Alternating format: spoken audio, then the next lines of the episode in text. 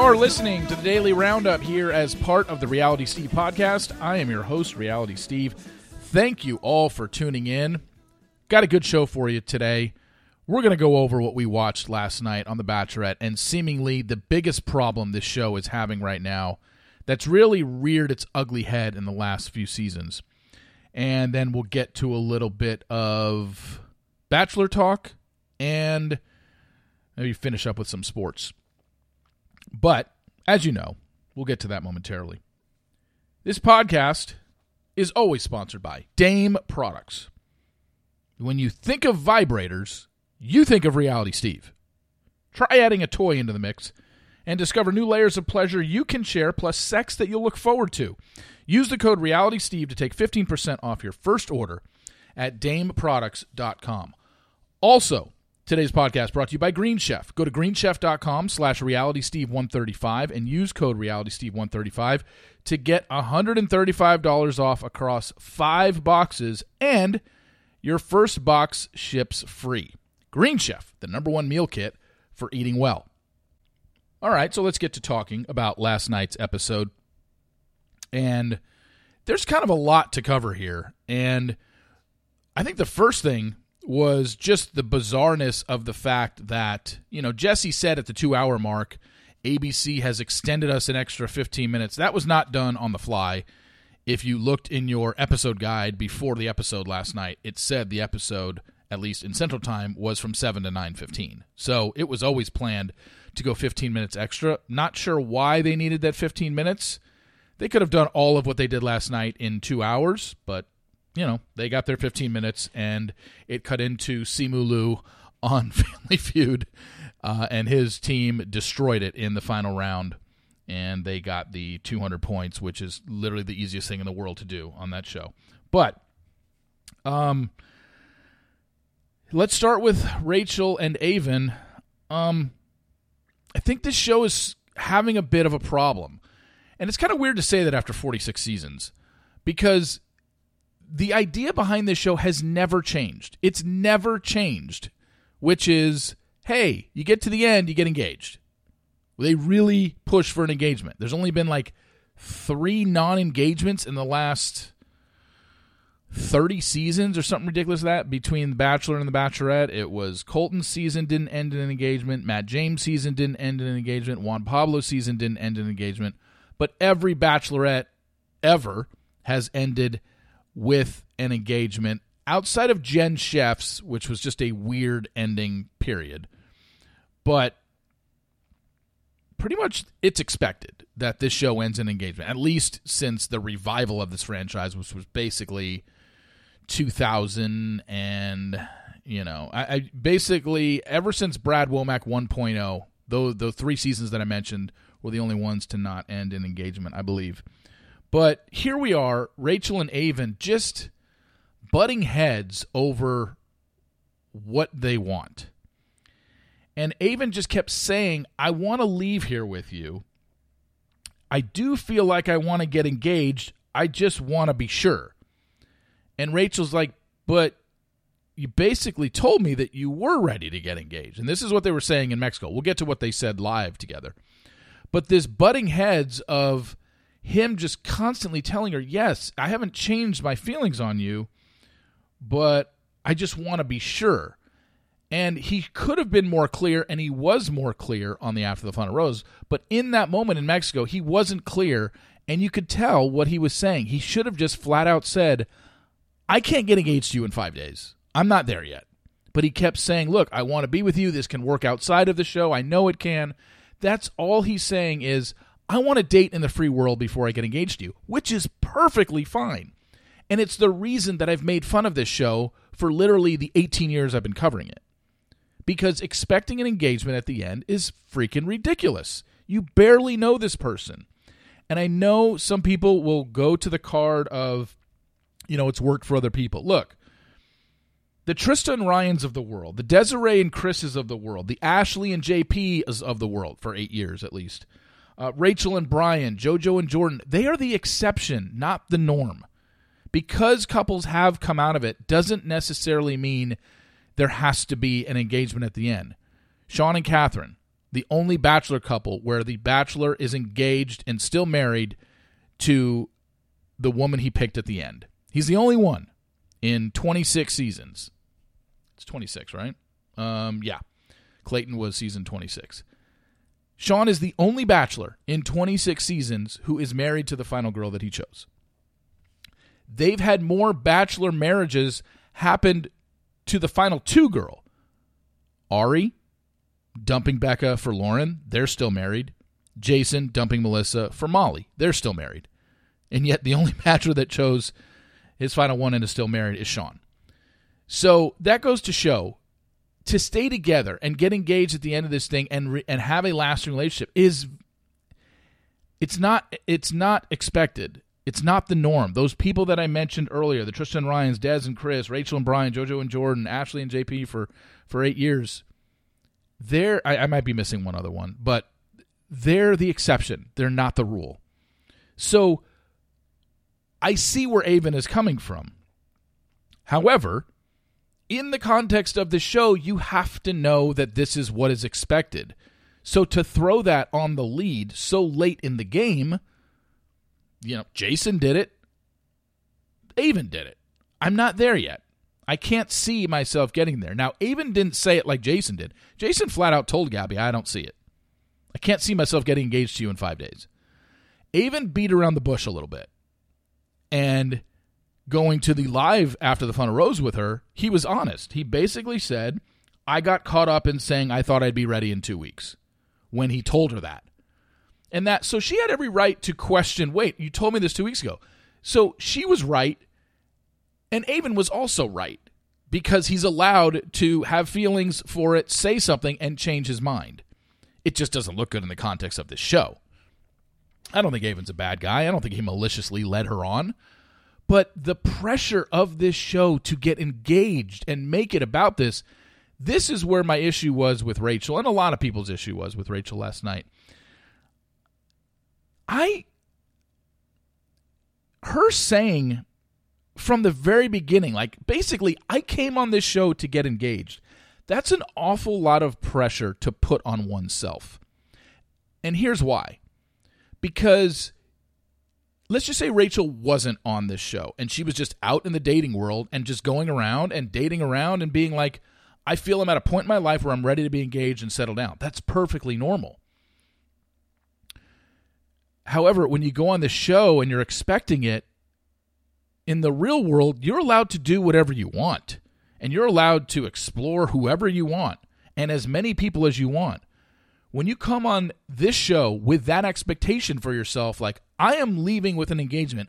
I didn't come here to date anybody. I came to get engaged. It seems kind of ridiculous because you're putting that engagement in the hands of a casting director who gives you thirty guys to choose from. And in this season, even less because you were splitting the season with another woman. So it just seems so forced. And a lot of the, you know, the lot of the sentiment towards Rachel last night was she cared more about getting engaged than the actual relationship with Aven. It certainly seemed that way on television, but I don't necessarily know if that's true. And anyone who's saying she settled for Tino because she certainly wanted Aven, see, I saw it the opposite. I felt like she was finding a way to get rid of Aven because she wanted Tino. I'm sure she had feelings for Aven, sure. But I looked at it more as she was finding a reason to let Aven go. Because if she wanted to be with Aven and Aven is sitting there telling her, I feel this can work post-show, if she really wanted Aven, she would have went with that answer and said, yeah, you know what? Me too. We don't need to be engaged. I want. I, I cannot see myself without you, leaving this show without you. I agree. But she didn't.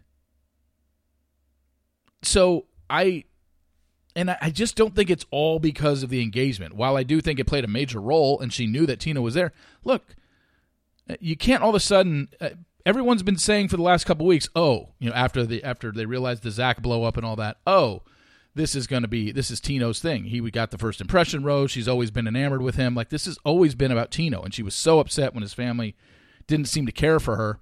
and it seemed to doubt the process. That's why she was so bothered by it. So you can't come back now and say, oh, she wanted Aven and Tino's her fallback. No. I think it was, I have to let this guy go now because he has no interest in proposing. And I I want a proposal. Now, whether that's unrealistic of her or not is debatable. I don't think that someone should be going on this show so dead set ab- about having to get engaged. Like, it has to happen. And I understand that that's what the show wants, and they're going to get people as the lead who want to be engaged. They're not going to cast somebody who's like, you know what, I'm not ready at that point in my life, but yeah, I'd love to be the lead of the show. No. They have to push people who want to be engaged. However, while you could want to be engaged, I wouldn't put so much pressure on yourself to be engaged. Do people see the difference there? And I think Rachel put too much pressure on herself. Gabby, while she wants to be engaged, seemingly has more of an open feel about it to where she just wants to find someone for her. And while she would like to be engaged at the end of this thing, I don't think she's putting as much pressure on herself to be engaged at the end of this thing, as we saw last night. So the live aspect of it was really interesting just because everybody obviously was trying to figure out their poker faces, Gabby's and Rachel's, and it was pretty obvious last night that Rachel was miserable. And Gabby, while not smiling on every scene, um, seemed a little bit more happy. And like I said, nothing's nothing's changed on my end in terms of what I heard. Gabby and Eric are still together. Rachel and Tino still broken up. So nothing's changed there. But I'm sure people are reading into a lot of what they saw last night. And yeah, Rachel didn't look particularly happy up there. And the other thing was, every time Jesse asked them a question, it was almost like they were so instructed to just say generic answers. Like, none of them revealed anything last night. It was, every answer was so generic about, yeah, emotions were high. This has been very tough, but it was good to get clarity. Like, it was just so rehearsed. And because she couldn't say anything, she couldn't say anything about what's going to happen next week or what's been happening since filming ended. But I thought that was probably the most interesting part of the live show was these two women were so petrified to slip up and say something that could give next week away for those that are unspoiled, which is most of their audience. I just thought it was uh, uh, really, really interesting.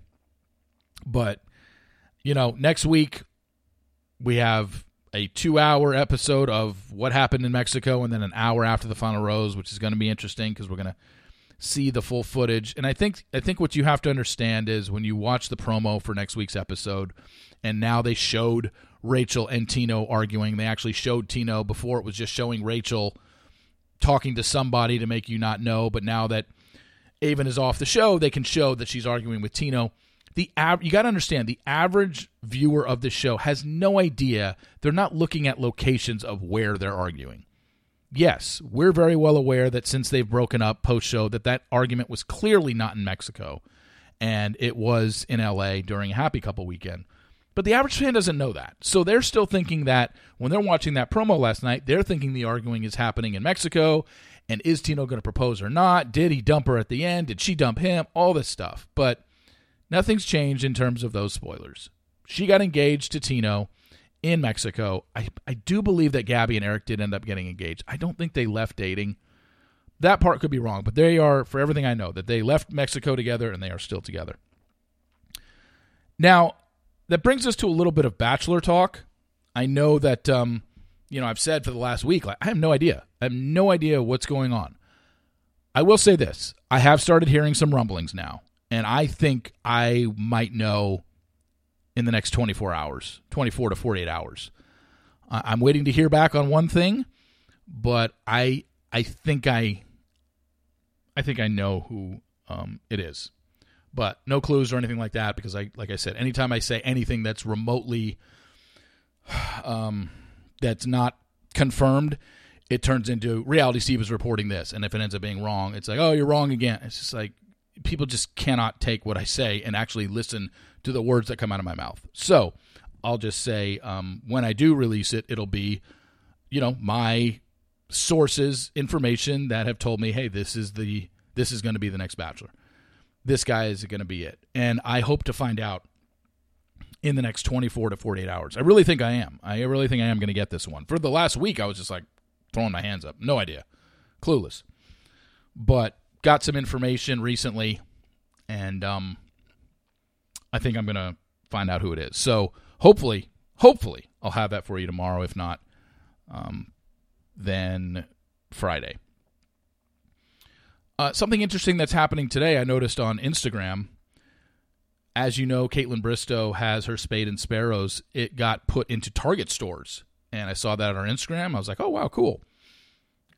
Well, she is in Dallas-Fort Worth today. And she is going to five different Target stores between noon and six today or something like that. Between three and whatever it was. Between uh, one and six or something like that. Anyway. One of the Target stores that she's going to be appearing at is literally five minutes from where I live. And I decided that uh, I'm going to go and, uh, you know, say hi to Caitlin. I don't think she knows. I don't think she would recognize me. I've never met her in my life. Maybe she has, you know, recognized my face when I go in there. Maybe she'll know. Maybe she won't. Doesn't matter to me. I'm going to introduce myself and just say hi to her. But, um, yeah, so that'll be fun. That's cool that she got her wine into Target. That's huge. I mean, talk about somebody who's really capitalized and built their brand post-show that hasn't necessarily been built around The Bachelor and Bachelorette. I give all credit to people from this show who haven't made their lives about this show, who were on the show. People like Hannah Ann, people like Caitlin, people like not Nick Vial. um, it's impressive because it's not easy to do. You know, she won Dancing with the Stars. She tours all around. She's got a wine label. She's got, she still have those scrunchies, those seventeen dollar scrunchies, which I think seem to be a little high priced, but I don't know enough about scrunchies to know for sure.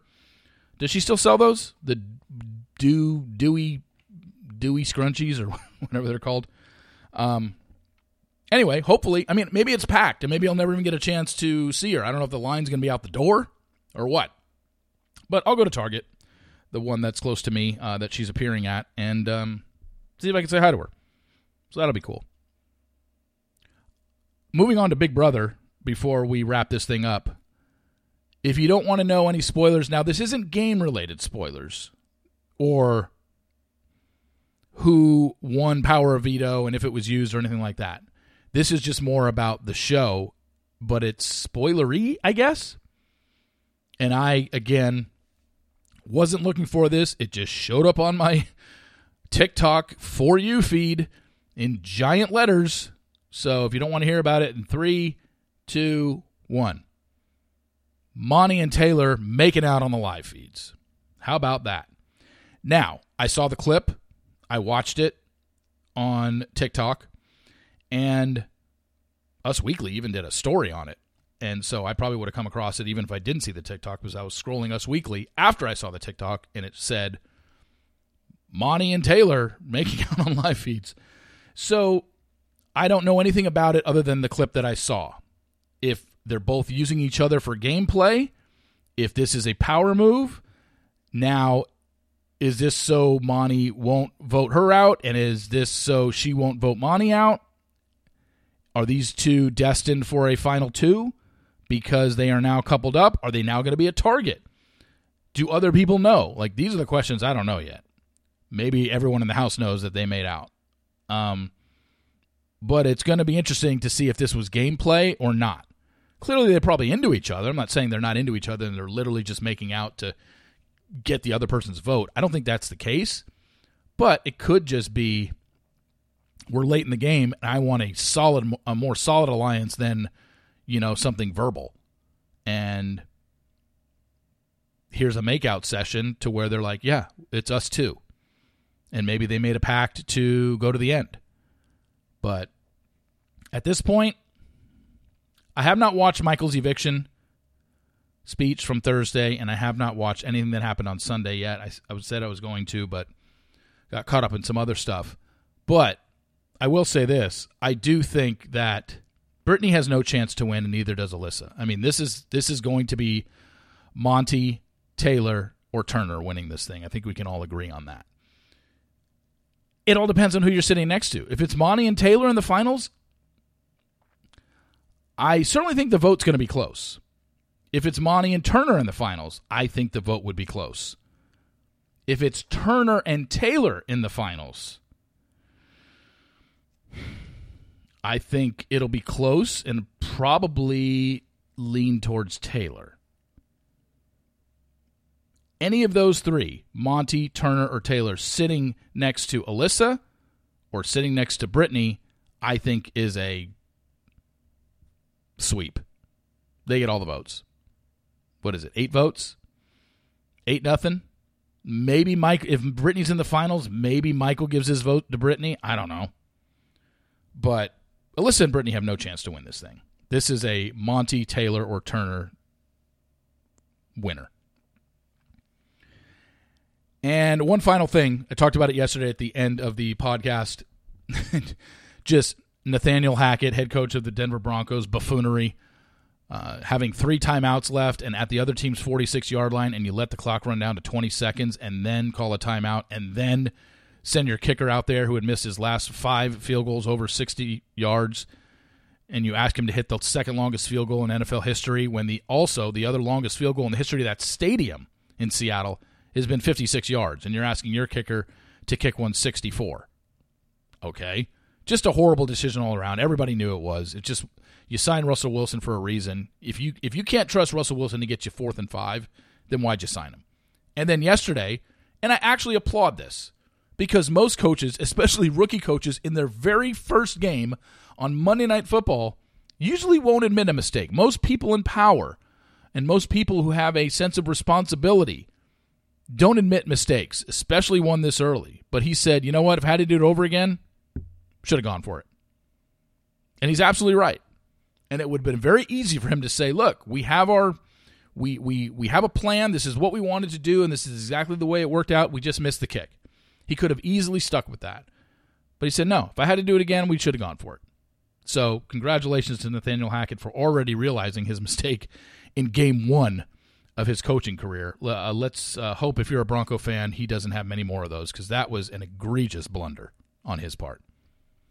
Thank you all for listening. Uh, I really appreciate it. Tomorrow we'll have two podcasts, as we do every Thursday. You'll have your regular daily roundup in the morning, and then your podcast tomorrow. It's going to be a Big Brother-centered podcast, so look forward to that. First time we've had a fully uh, a full podcast dedicated to Big Brother.